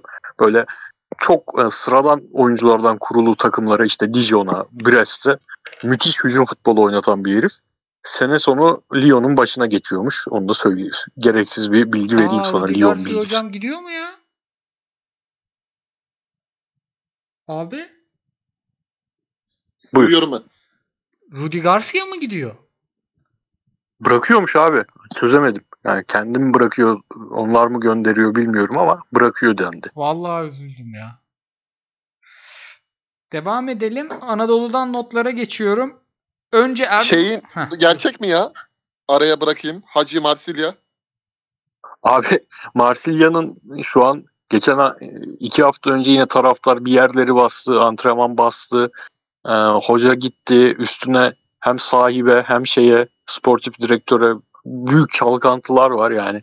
Marsilya oldu he, başka takım olsa şey gibi derdik. Aykut Hoca'nın Nice gitmesi falan gibi derdik de e, Marsilya olunca bir ihtimal olabilir diyorum. Bu heriflerin ne yapacağı belli olmaz abi. Çok tuhaf kulüp yönetiyorlar. Evet. Ya bu başkanları kulübün içinde fazla Marsilyalı var diyormuş ya. Çok fazla taraftar var kulübün yönetiminde içinde. Bunları değiştireceğiz falan diyormuş. Ondan da çıkmış mevzular biraz.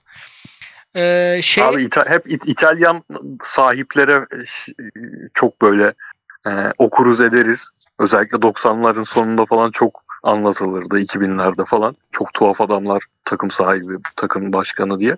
Fransa'da hiç aşağı kalmıyor ya. Bernard Tapie'yi hatırlarsınız eski Evet. eski başkan. Aulas. Şimdi Marsilya'nın yeni başkan. Ren'in başkan mesela Salma Hayek'in kocası. Herife bak. Hem Ren'in sahibi hem Salma Hayek'in kocası herif. Belhanda'yı Fener'e vermem diyen kimdi ya? O şey o da Nikolin. e, Montpellier'in başkan adını unuttum da Ciro'yla ilişkisi iddiaları ortaya atılan kral. Acayipti ya. Anadolu'dan notlara zıplıyorum. Anadolu'dan notlara bir e, kırmızı kartla başlayacağız. Abi Erzurumlu Akah ne yaptı öyle ya kıyıcı? Valla çok ilginç pozisyon ya. Bilerek tekme atmasından tut da sakinleşmesine kadar adamın Kayseri'nin kiralık oyuncusu olmasına kadar Abi Yani bu ya. bohum meselesi vardı ya şike bohum meselesi. Evet. Yarın öbür gün bir dosya patlarsa buradan patlar herhalde. Ya çok şey ilginç çok ya. Ad- çocuk gelin benim günahımı alın diye bağırdı sahada. Feciydi hakikaten. Bir de atılana kadar Abi bu oyuncu şey değildi mi? Ee, Empoli'den Malatya'ya gelen Akuah değil. Bu başka bir Değil. Akah. Akah bu. Akuah değil. O Ha, tamam. Malatya'da oynadı zaten. Bugün Bu son- Boavista bu Boavista'dan gelmiş. Portekiz'den. Hmm, tamam abi. Ya abi herifin atılmasından ziyade atıldıktan sonraki sakinliği beni kıllandırdı ya. Atılana Evet, evet, kadar çok deliriyor. Tutuyor, çekiyor, itiyor. Kendi takım arkadaşlarına bile dalıyor. Atıldıktan sonra kibar kibar çıkıyor herif. Tekmesi falan acayip ya. Bilerek Aynen. tekme atması falan acayip ya. Kabak gibi yani. Onun dışında Ünal hocamla ilgili hayallerimiz vardı. Fritz de demişti ki bu kadroyla sezonu tamamlaması zor. Fritz haklı çıkıyor gibi. Hiç ışık vermiyor takım. Beşiktaş Evet. maçında biraz parlayan ondan sonra da hep tepe taklak gittiler. Benim de ya Göztepe'nin o kadrosu ne kadar umut veren hoca varsa yiyor. Yani büyük öğütüyor adamlar. Transferi hiç beceremediler. Onun dışında bir Ömer Erdoğan ve bu Penza'yı yine överiz. Hatay herhalde izlemesi en keyifli takım şampiyonluk adayları dışında. Bu Penza psikopatı da hakikaten 50 milyonluk topçu be. Fritz Bey. Hocam. Bunlar ne yaptı bu Abi hafta? kafayı toplarsa gerçekten e, STS'le rekoru kırması lazım yani. Aynen. Paşa'ya 4 attı. Ve çok, temiz abi. Direkt çat tık tık tık tık 4 oluyor maç. Ee, hani böyle kafa kafaya gibi diyorsun ama hiç yanına yaklaştırmadı yani. Hatay Kasımpaşa'yı. Ee, onun dışında ee, Kasımpaşa'da Kemal Özdeş dönemi yakındır. aynen aynen. Adamlar döngüye girdi ya. Onun dışında şey Aykut Hoca da çok kötü başladı. Yani. Evet. Başakşehir şu an düşme potasıyla arasında 2 puan var yani ve son 5 maç bir beraberlik. Galibiyet yok. Bizim maçta 1-0'dan sonra dağıldılar. Hani hoca yeni geldi diye falan veriyorduk da bence yarın onlar için önemli bir dönüm noktası. Yarın kupa maçı var Fener'le.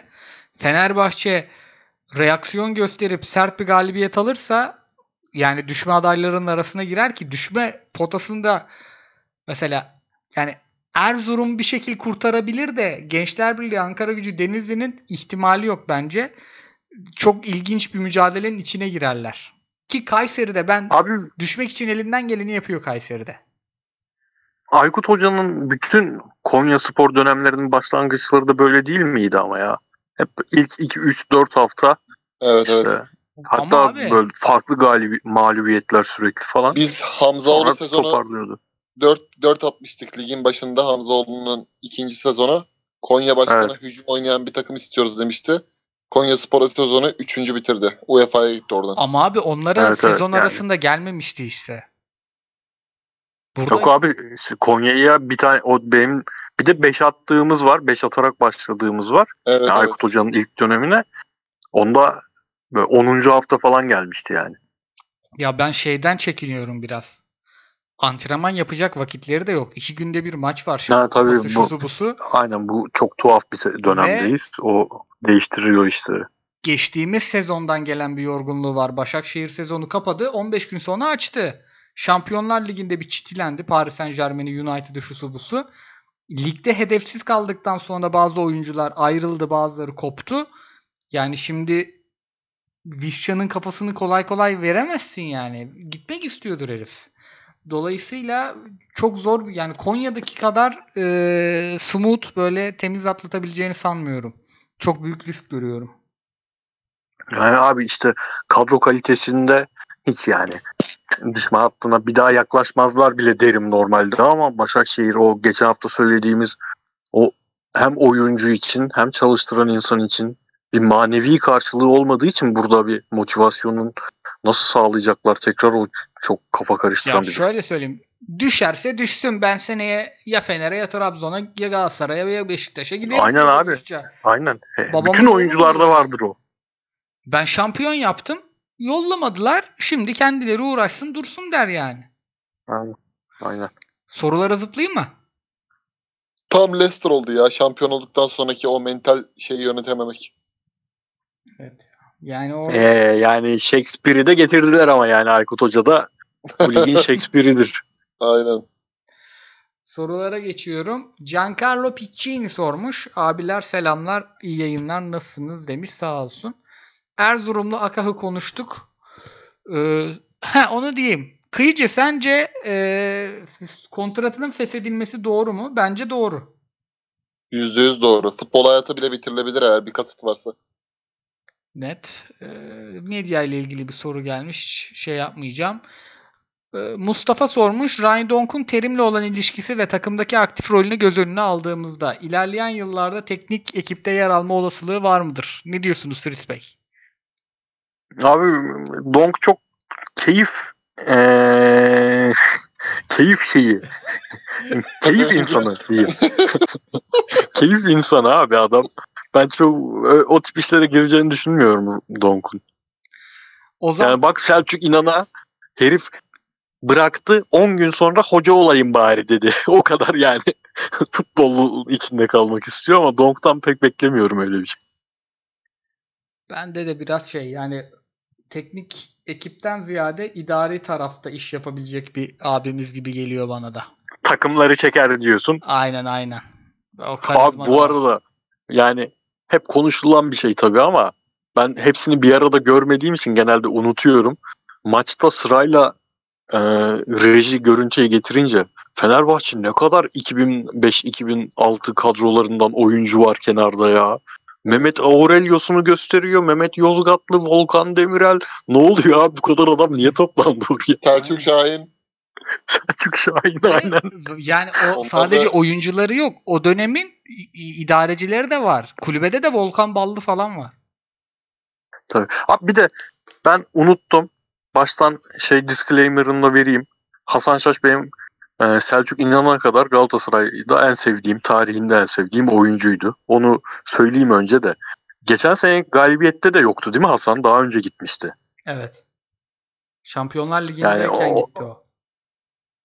Ondan tam emin olamıyorum geçen sene var mıydı ona göre söyleyeceğim de. Yoksa ben abi hep söylüyorum o 2000 kadrosu bizim Kadıköy belasının sebebi o yatır matır değil. O kadar ayakları titreyerek çıkıyorlardı ki o stada bak Hasansız 2'de 2. Şey gelmiş bunu konuşalım hakikaten bu ne gereksiz uzadı. Abi şu Fenerbahçe'nin var itirazı baya yani bak mimarlık okudum ben. Tamam ben hayatımı perspektif çizerek kazandım bir dönem. Öyle açılar, öyle fotoğraflar, öyle iz düşümleri görüyorum ki ya sizin değil sorun. Bir, o resmi hesaptan bu manipülasyonu yapan yönetici bozuntularının. Bunu Galatasaraylılar da yapıyor. Yapınca da söylüyoruz. Çok rahat söylüyorum. Bunlar yönetici falan değil. Yönetici bozuntusu bunlar. İkinci sorun da size geometri öğreten hoca. O hocalar hoca değilmiş abi. Ya öyle, kale arkasından diyor ki bir de düzlem optik falan konuşuluyor yani. Anladın mı? Böyle şişiriliyor cümleler.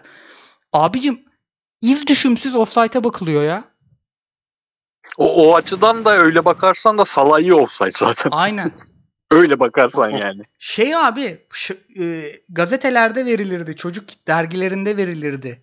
Ben çok korkardım öyle yapamazdım. Şaşı bak şaşırlar vardı. Ya orada normalde daha arkada olan oyuncular önde gözüküyor. Bak Fenerbahçe'nin ilk attığı görselde Zalai önde. Bunda Zalai Taylan'ın arkasında. Tekrar ediyorum. Taraftar, taraf olmak bence bu kadar olmamalı ama ben anlarım abi. Resmi hesap onu paylaşınca hakemler bizi oyun oynuyor diye anlarım. Ama şunu anlamıyorum. Ya Fenerbahçe eğer var çizgisini sizi manipüle edecek, sizin 3 puanınızı çalacak şekilde çizen bir federasyon varsa sizin bu ligde ne işiniz var abi? Fenerbahçe'ye lig mi yok ya?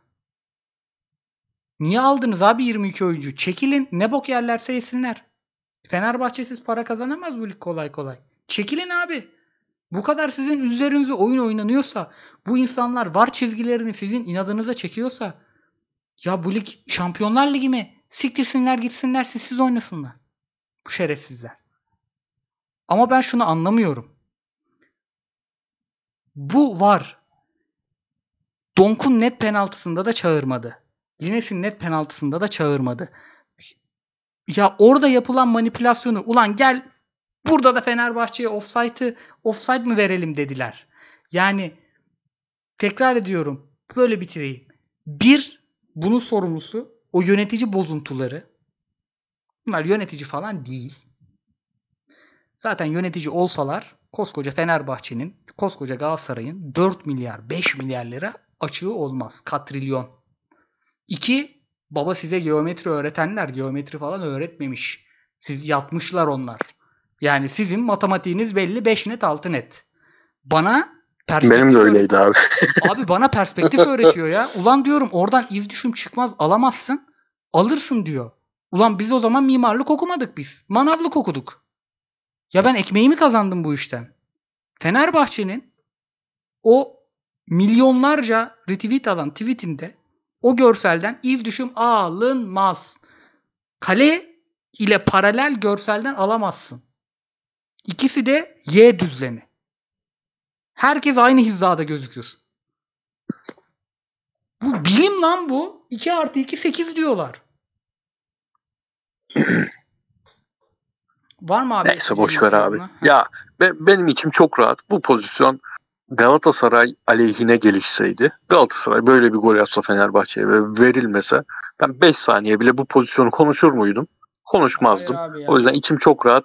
Hiçbir şey söylemeyeceğim. Öyle bir şey olsaydı Galatasaray resmi sitesinden de böyle bir tweet gelseydi Fenerbahçe ağlama diye tweet atar mıydı? Emojiyi koyar mıydı? Atardı. Koyardı. Konu kapanır abi orada. Ya Lincoln'un gol- golünde Yaşar Büyükanıt'ın hop hop zıpladığı 4 birlik maçta Lincoln'un duran toptan golünde gol olduktan sonra Hüseyin Göçek elini kaldırdı. Gol olan pozisyonu iptal etti. En direkt serbest vuruş diye. Ya, Hatırlasanıza. Abi Feguli'ye Abi Neler Yaşar yaşandı? Büyük Alıt ne alaka Aynen. diyecektim. Hakemin ismini karıştırdın falan zannedip sonra Yok, yok. Yaşar Büyük Alıt'ın hop O hop kadar kalktığı beynime deyince o maç o maç beynime o kadar yerleşti ki 2008'de o döngünün kırılabileceği sikibeli sezon. Onda da turuncu forma vardı. Yayınladı? Efendim? turuncu forma vardı onda da diyor. Turuncu forma aynen bak. Direkt kaleye vurmasında hiçbir engel teşkili yok. Direkt gol oldu. Hüseyin Göçek elini kaldırdı abi. En direkt vermiştim. iptal etti. Aynen. O maç orada öyle bitmezdi yani. Ondan sonra demoralize olduk. 4 oldu, şu oldu, bu oldu. O maçta beynime Yaşar Büyükanıt'ın sevinçleriyle kaldığı için öyle hatırlıyorum direkt. Yani, 2010'a kadar tabii generaller hep görüntüye gelirdi ya Fener maçlarında kenardan. aynen aynen aynen. Ramon Sanchez sormuş. Merhaba demiş sağ olsun. Maçı tekrar izleyince Galatasaray'ın Bu performansı... arada bir şey söyleyeyim. Buyur abi. Bu derbiyle alakalı. Şimdi bu Fener'in propagandası işte öyle değil de böyledir, şöyledir. Kıncaluş'un her zaman bahsettiği bir şey var. Ben böyle eski hikayeleri çok seviyorum. Şey diyor yani bunu en eee Galatasaray'ı da yerden yere vuran adam olduğu için söylüyorum. Biz yayın basarken diyor yayıncılıkta gazeteye bir maçta diyor Galatasaray gol atmış sayılmamış Fener gol atmış sayılmamış sayıyor. Galatasaray'ın golünü diyor fotoğraflayamazdık. Fener'in golünü fotoğraflardık diyor. Yani Galatasaray'ın golünü bastırtmazlardı bize gazeteye. Fener'in golünü koyarlardık. Fener'in golü sayılmadı diye oradan yürürdük diyor medyada pompa. Yani demek istediğimi anladınız. Hani böyle şeyler de Galatasaray'ın canı yıllarca zaten daha çok yanmıştır ama sesi bu kadar çıkmamıştır. Ya abi anlamı an- şunu anlamıyorum ben. VAR'ın işe yaradığı tek Türkiye'de bir tek bu işe yarıyor. Offside mi değil mi? İki tane paralel çizebiliyorlar. Bunu da yapmayacaklarsa, buna da inanmıyorsa Fenerliler kalksın bu var. Yani ben anlamıyorum ya. Ama penaltıda işte Donk'un suratına dirsek gelince var iyi çalışıyor. Ya da Lines'i arkadan itince Lines düşünce iyi çalışıyor.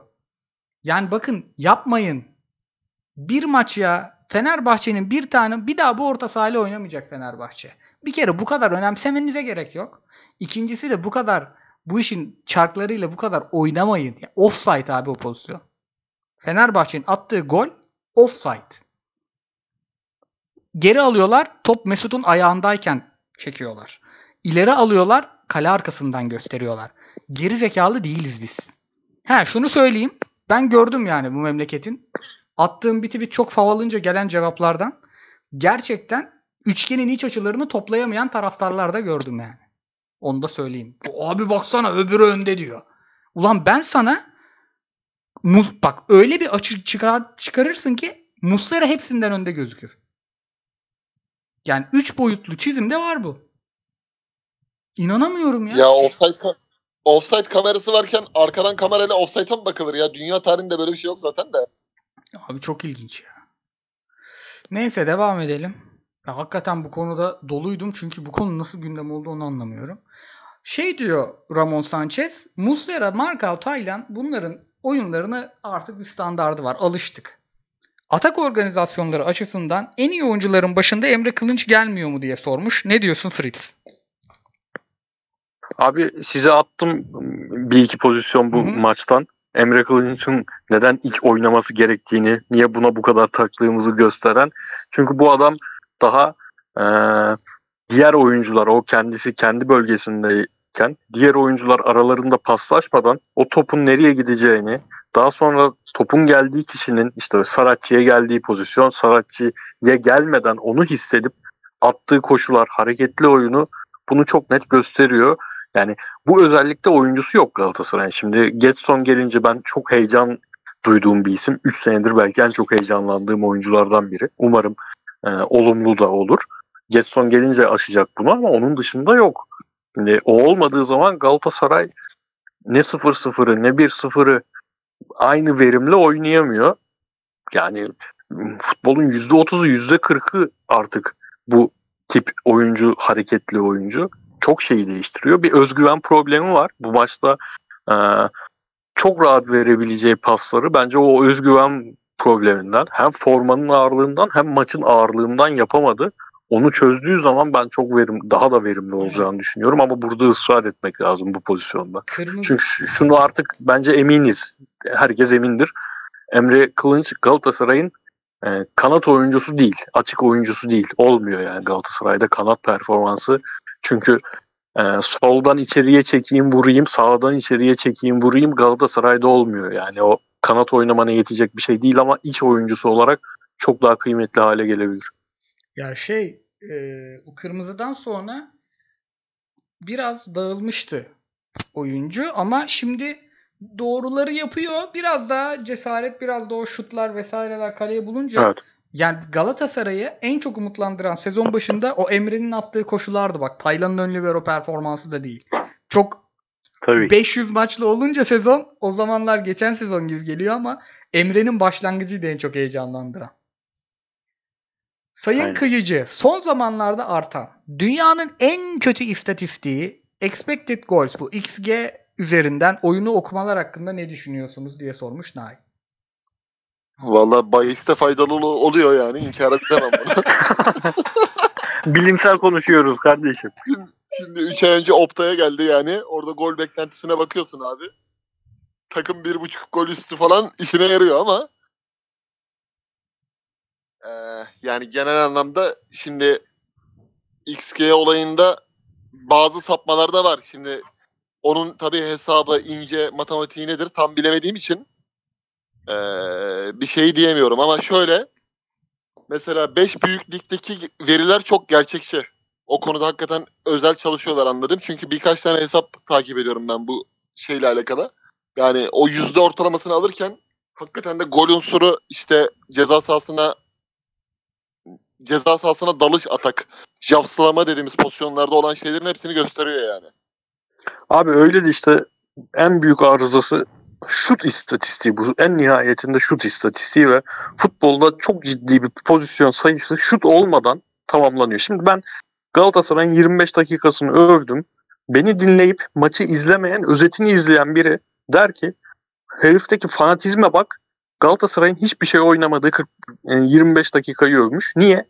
Şut yok o 25 dakikada ve özete konulacak bir şey çıkmıyor. Ha- halbuki Galatasaray sağ beki ceza sahasının içinde, santraforu ceza sahasının içinde, sol açığı ceza sahasının içinde, Doğru. ee, sağ içi e, ceza sahası çizgisine basmış durumda bak. Dört kişiyle gelmiş, müthiş top kesmiş ama şut çıkmadığı için pozisyondan özete de girmiyor. Pozisyon da sayılmıyor veya e, ikinci yarının başındaydı sanırım ya da ilk yarının sonlarında.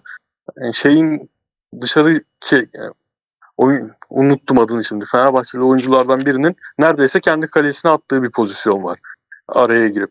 Şut çıkmadığı için sayılmıyor ve çok büyük arızalı bir istatistik oluyor benim gözümde o yüzden. Evet ya bir şimdi şunu anlatabiliyor bana. Bazen görüyorum işte Konya'da çok görüyordum bunu. 20 şut, 25 şut XG 1. Hatta 0.20 falan böyle. Belli ki o şutlar kaliteli şutlar değil. Bunu anlatabiliyor. Ama ötesini anlatmıyor. Geçen hafta Trabzon maçı öyleydi mesela abi. 20-25 tane şutları vardı ama çok kötü şutlardı hep. Aynen. Yani o verimli şutu anlatıyor ama kendi kalesine golün XG'si 0 abi. Ve o şeyi başladılar zaten penaltıları ayırmaları lazım. Penaltı 0.72 sabit ya. Çok etkiliyor. Hı hı. Penaltıdan bir gol, pen- kaçan Tabii. penaltı. Sanki tek kale oynamışlar gibi görünüyor orada. Zaten penaltı dışında XG diye ayırmaya başladılar onu. Diyelim devam edelim. Çok derbi gelmiş. Çok da konuştuk. Onları geçmeye çalışıyorum. Mustafa övgülerini konuştuk. Emre'yi konuştuk. Heh. Fritz Bey'e gelsin bu da. Paroşiyel sormuş. Son zamanlarda birçok başarı topu rakibe bırakmakla açıklanıyor. Bu abartıldığı kadar güçlü bir iddia mıdır? Derbide bir nebze çürüdü diyebilir miyiz? Galatasaray'ın her maçında çürüyor aslında bu deyip pası sana atayım abi.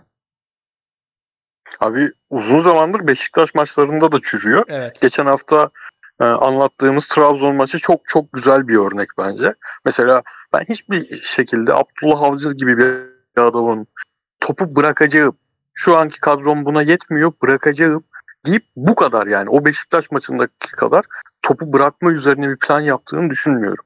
Ama ne yapar teknik direktör? Savunmayı şurada kuracağız. Savunmayı şurada kurduktan sonra aramızdaki mesafe ancak bu kadar olacak.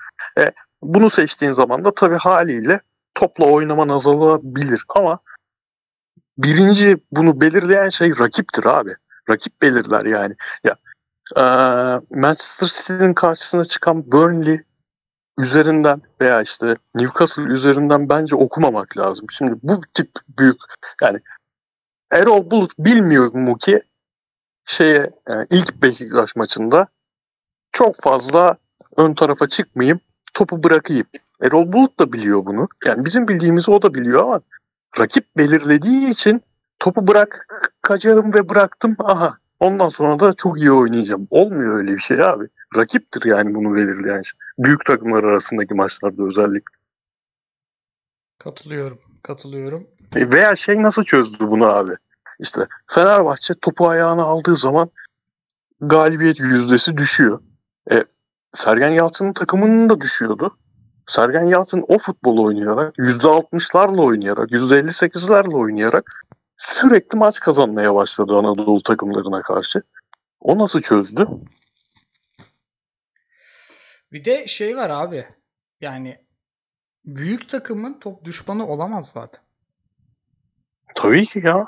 Yani çünkü Bir maç yaptın, iki maç yaptın abi. Kaç maç yapacaksın? ya bir de ne kadar şey olursa olsun, iyi savunman olursa olsun sen zaten normalden fazla hücum oyuncusuyla oynamakla mükellefsin. Yani top rakipteyken senin dezavantajların başlıyor. Ee, Evet. iyi büyük takım oley top ya 1-0'da oley çektirebilen büyük takım aslında. Çünkü ne kadar Abi, savunmacı şey- olabilirsin? Ee, hücum sürekliliği ya. Yani Aynen. bir büyük takımı belirleyen şey hücumun sürekliliğidir. Ee, şimdi Serdar'ı eleştirdik o çalımı yediği için. Ki Serdar genelde o çalımları yemeye müsait bir oyuncu. Ama onun öncesinde Galatasaray 10 dakikalık bir hücum sürekliliği, akın sürekliliği yakalamasaydı Serdar muhtemelen orada mesela omzunu koyardı. Götünü daha doğru şekilde ayarlardı. Ama o hücum sürekliliğini yakaladığın zaman ancak o zaman rakip e, normalde yapmayacağı hataları yapmaya başlıyor. Ve başka türlü de bir büyük takım Aynen. ne futbol oynar ne de şampiyon olur yani. İşte şeyde Tottenham'da görüyoruz bir yandan bunu. Gerçekten. Bir de şey hakikaten öyle damla damla sürekli e, kayanın üstüne damlayarak o kayayı çatlatıyorsun. Büyük takımlık biraz da o artık. Çünkü Aynen. en kötü takımın İlk bile yarıda belki gelecekti yüksek. Galatasaray'ın golü. O 25'ten sonra Erol Bulut işte dizilişte falan bir iki değişiklik yaptı. Zırt pırt vurmayı, uzun vurmayı bıraktı. Sosa biraz oyuna girdi. Galatasaray'ın orada kesildi hücum sürekli. Belki devam etse ilk yarı gelecekti gol. Tabii tabii ve yani orada Fenerbahçe aldığı topla verimli olabilseydi orada da çok tenis maçına döndü. O zaman maç Fenerbahçe'ye baş- bakmaya da başlayabilirdi. Çünkü ne olursa olsun bahsediyoruz bu Galatasaray kadrosu kırılgan. Kırılgan. Ben Belhanda Fener'e hiç yenilmemiş ama Belhanda net 1-0'lar 4 oldu Belhanda sahadayken. yani, babayı tamam seviyoruz da. Deniz Berkamp güzel sormuş. Maçta çoğu kez Mami'nin Zalai'ye topu bırakıp Serdar'ın pardon Sal- Salah'ı tutup Serdar'ın topla oynamasına izin verdiğini gördük. Hoca direktif olduğu belliydi. Ozan çok iyi bir box to box oyuncusu ama sırtı dönük top alma, top dağıtımı yetersiz. Ee, Ozan'ın mu- muhtemel Avrupa transferinde göz önünde bulundurursak sürekli aldığıyla koşmak yerine sırtı dönük top alımı yapıp en azından baskıyı dağıtan e, orta saha forvet gerekli değil mi diye sormuş.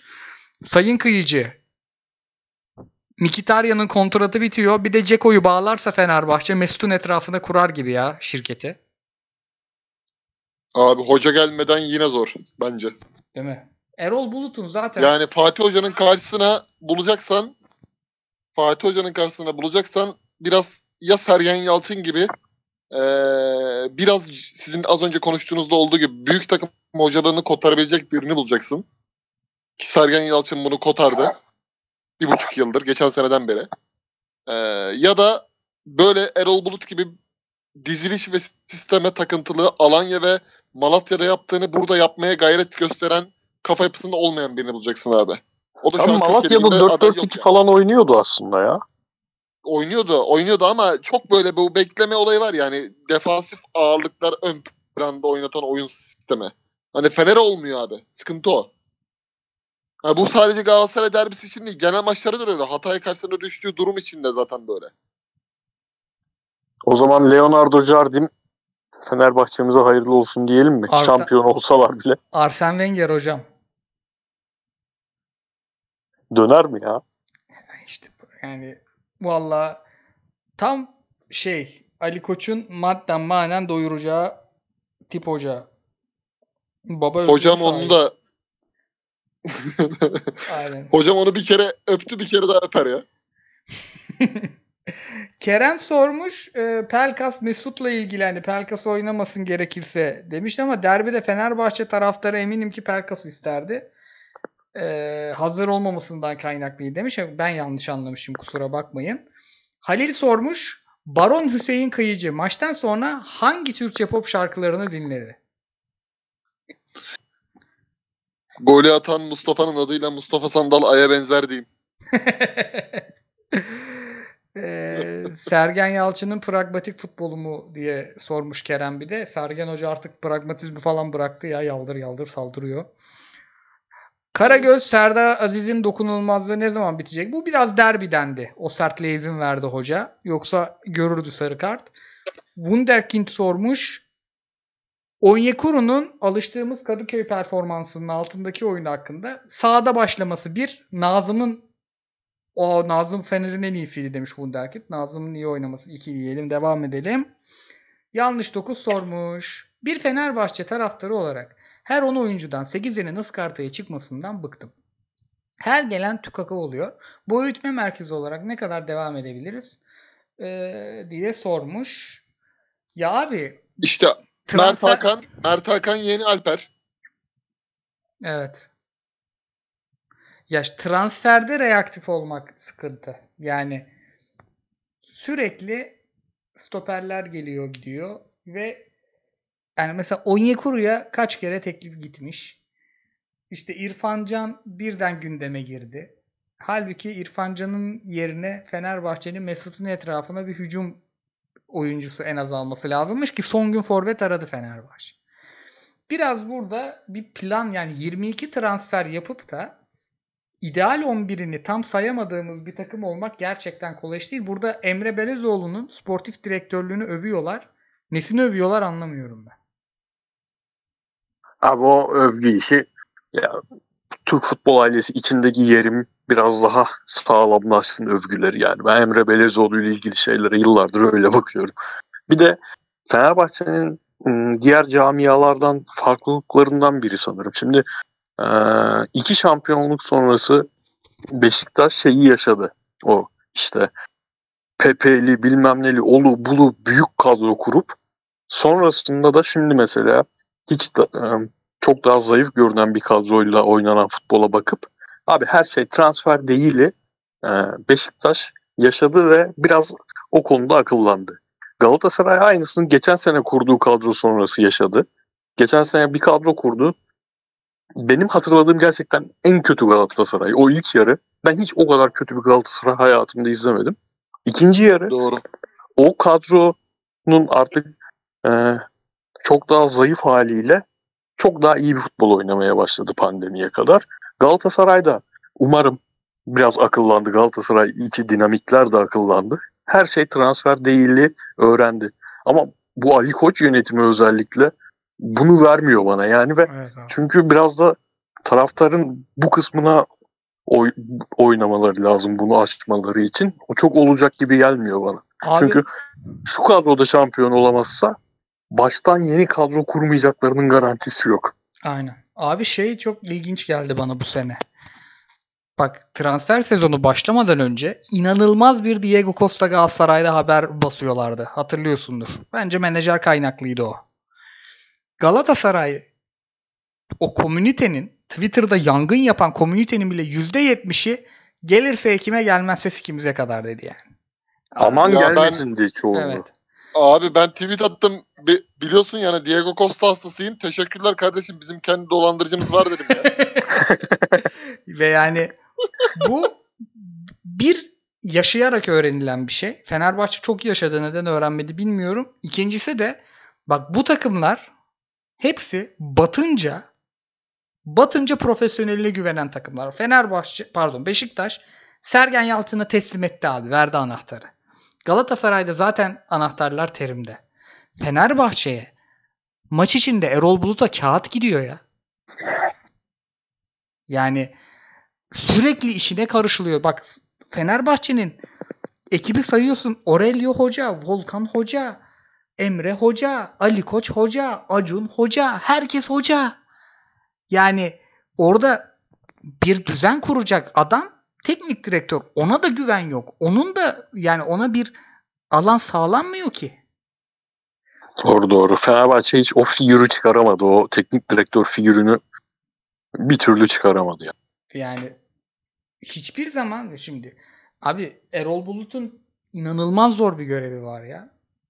Yani büyük, büyük ihtimalle de yapamayacak ama çok zor bir görevi var yani. Devam ediyorum. Başakşehir'i konuştuk. Getson ha. Abi Getson Fernandez'i kupa maçında izler miyiz sence? Fritz? Bilmiyorum ki abi. Hiçbir fikrim İdman'a yok çıkmış yani. bugün de. Çık- çıkmış mı idmanlara? Evet. Mu- muhakkak izleriz o zaman ya. Çünkü abi en sakalaya ceza muhabbeti normalde yok be abi. Yani kırmızı kart gördü diye adama ceza verilir mi? Ne kadar saçma sapan olsa da derdim. Ama şu dönemde bu futbolcuların gerçekten canları çıkıyor. Dün Beşiktaşlıların zaten çıkmış. Galatasaray'da bakma yani galibiyet geldiği için oyuncular o kadar enerjik görünüyordu. Galatasaray da her şeyini koydu ortaya. Aynen.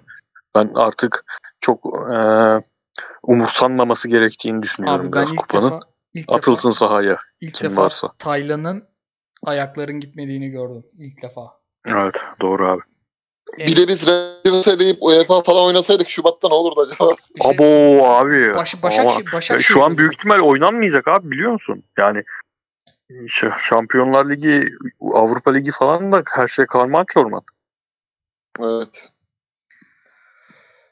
Ee, Ali Bence Euro tamam çok büyük para geliyordur. Odur sebebi de. Bence yine Euro'yu iptal etmeleri lazım ya. Vallahi Japonlar olimpiyatı yapmayalım mı ciddi ciddi konuşuyormuş. Olimpiyat Ağustos gibi başlıyor değil mi abi? Evet. Yani ona biraz daha zaman var da yani Haziran'da yeniden bu oyuncuların toplanıp 25 gün boyunca maç yapmaları bana çok mantıklı gelmiyor ama da. Kıyıcı hocamın da tabii yaşama sebeplerinden biri. Euro. Şey- Abi Euro Euro senin şey, kurulların ya. Ben Dünya Kupasıcıyım biliyorsun. aynen Abi, sen Dünya O Kupası. zamana kadar Ben şey, normalde abi Euro'yu daha çok izliyorum da yani olmasa da e, ses etmem Aynen. ya. o zamana kadar Yani bu sene biz varız diye heyecan yaptırıyordu sadece. o zamana kadar şu Clubhouse Android'e de gelir. Biz bir bahis programı yaparız Clubhouse'da. İlk yarı maç sonu. Yakışır hocam hep kıyıcı hoca kazanmasın. Biraz da Aynen, biraz da halk dinleyiciye Abi, kazandırsın. Leeds Crystal Palace'ı yener mi? Muhtemelen yener abi. Ben Palace'i yensin isterim ama bu maçları kazanıyorlar kendi seviyelerine yakın takımlara karşı. Aynen aynen. Bir 4-2 falan olabilir maç. Son sorumuz. Eğer 4-2 biterse haftaya Fritz Hoca'dan iddia programı. Bak, 0-0 bitecek muhtemelen o yüzden. Sayın Kıyıcı iddia programını bize yıkma abi. Bütün millet senden bekliyor o tiyoları. Bizden bir şey bekleyen yok. Abi farkındaysanız iki aydır dizi dizi olayından yakan bırakısınlar diye dizimizi bile konuşmuyorum ya. Yani son sorumuz oydu. Çok güzel geldik. Sep sormuş. Selam sevgiler demiş sağ olsun. Hüseyin abimden dizi, Fritz abimden film, Koray abimden oyun önerisi alabilir miyim? Oyun bende var. Hüseyin Kıyıcı Bey buyurunuz bir dizi önerisi alalım. Valla en son izlediğim dizi Netflix'te Lupin'di. Güzel yani onu izlesin. Fritz Bey sizden bir film alalım. Abi geçen hafta da vermedik mi film ya? Aklıma da direkt gelmiyor. Ben fix filmlerinden birini vereyim. Nice Guys diyeyim. Tamam. Ben de oyunu hemen paslayayım. Ee, Hades. Çok güzel bir indie oyun. Kaçırmayın. Bayağı 20 saat geçirdim başında. Bitirince de sevinçten laptopu tokatladım yani. Koyduk mu çektim laptopa. Diyelim bütün soruları cevapladık. Ee, Valla uzun uzun da konuştuk. 100 dakikayı da görmüşüz. Abilerim ağzımıza sağlık ya. Eyvallah. Dinleyen herkese de çok teşekkürler. Geçen hafta Eyvallah beyler. Geçen hafta ben yanlışlıkla podcast'i iki kere atmışım. Bir tanesi hata vermişti. Sonra o da yüklenmiş. Ee, iki podcast birden dinlenmiş. Biri üçüncü olmuş. Yani artık dinleyicilerimizi ikiye bölünce de dereceye giriyoruz. Sonradan yüklenen üçüncü olmuş. bir de Şey var ya Fo- Fox Haber, Fox Haber özet rating sisteminde. aynen abi. Kusura bakmasınlar. İkisi aynı mükerrer gitmiş. Bizden değil SoundCloud'dan kaynaklandı. Çok teşekkür ederiz herkesin ilgisine. Haftaya yine görüşmek üzere. Hoşçakalın. Hoşçakalın.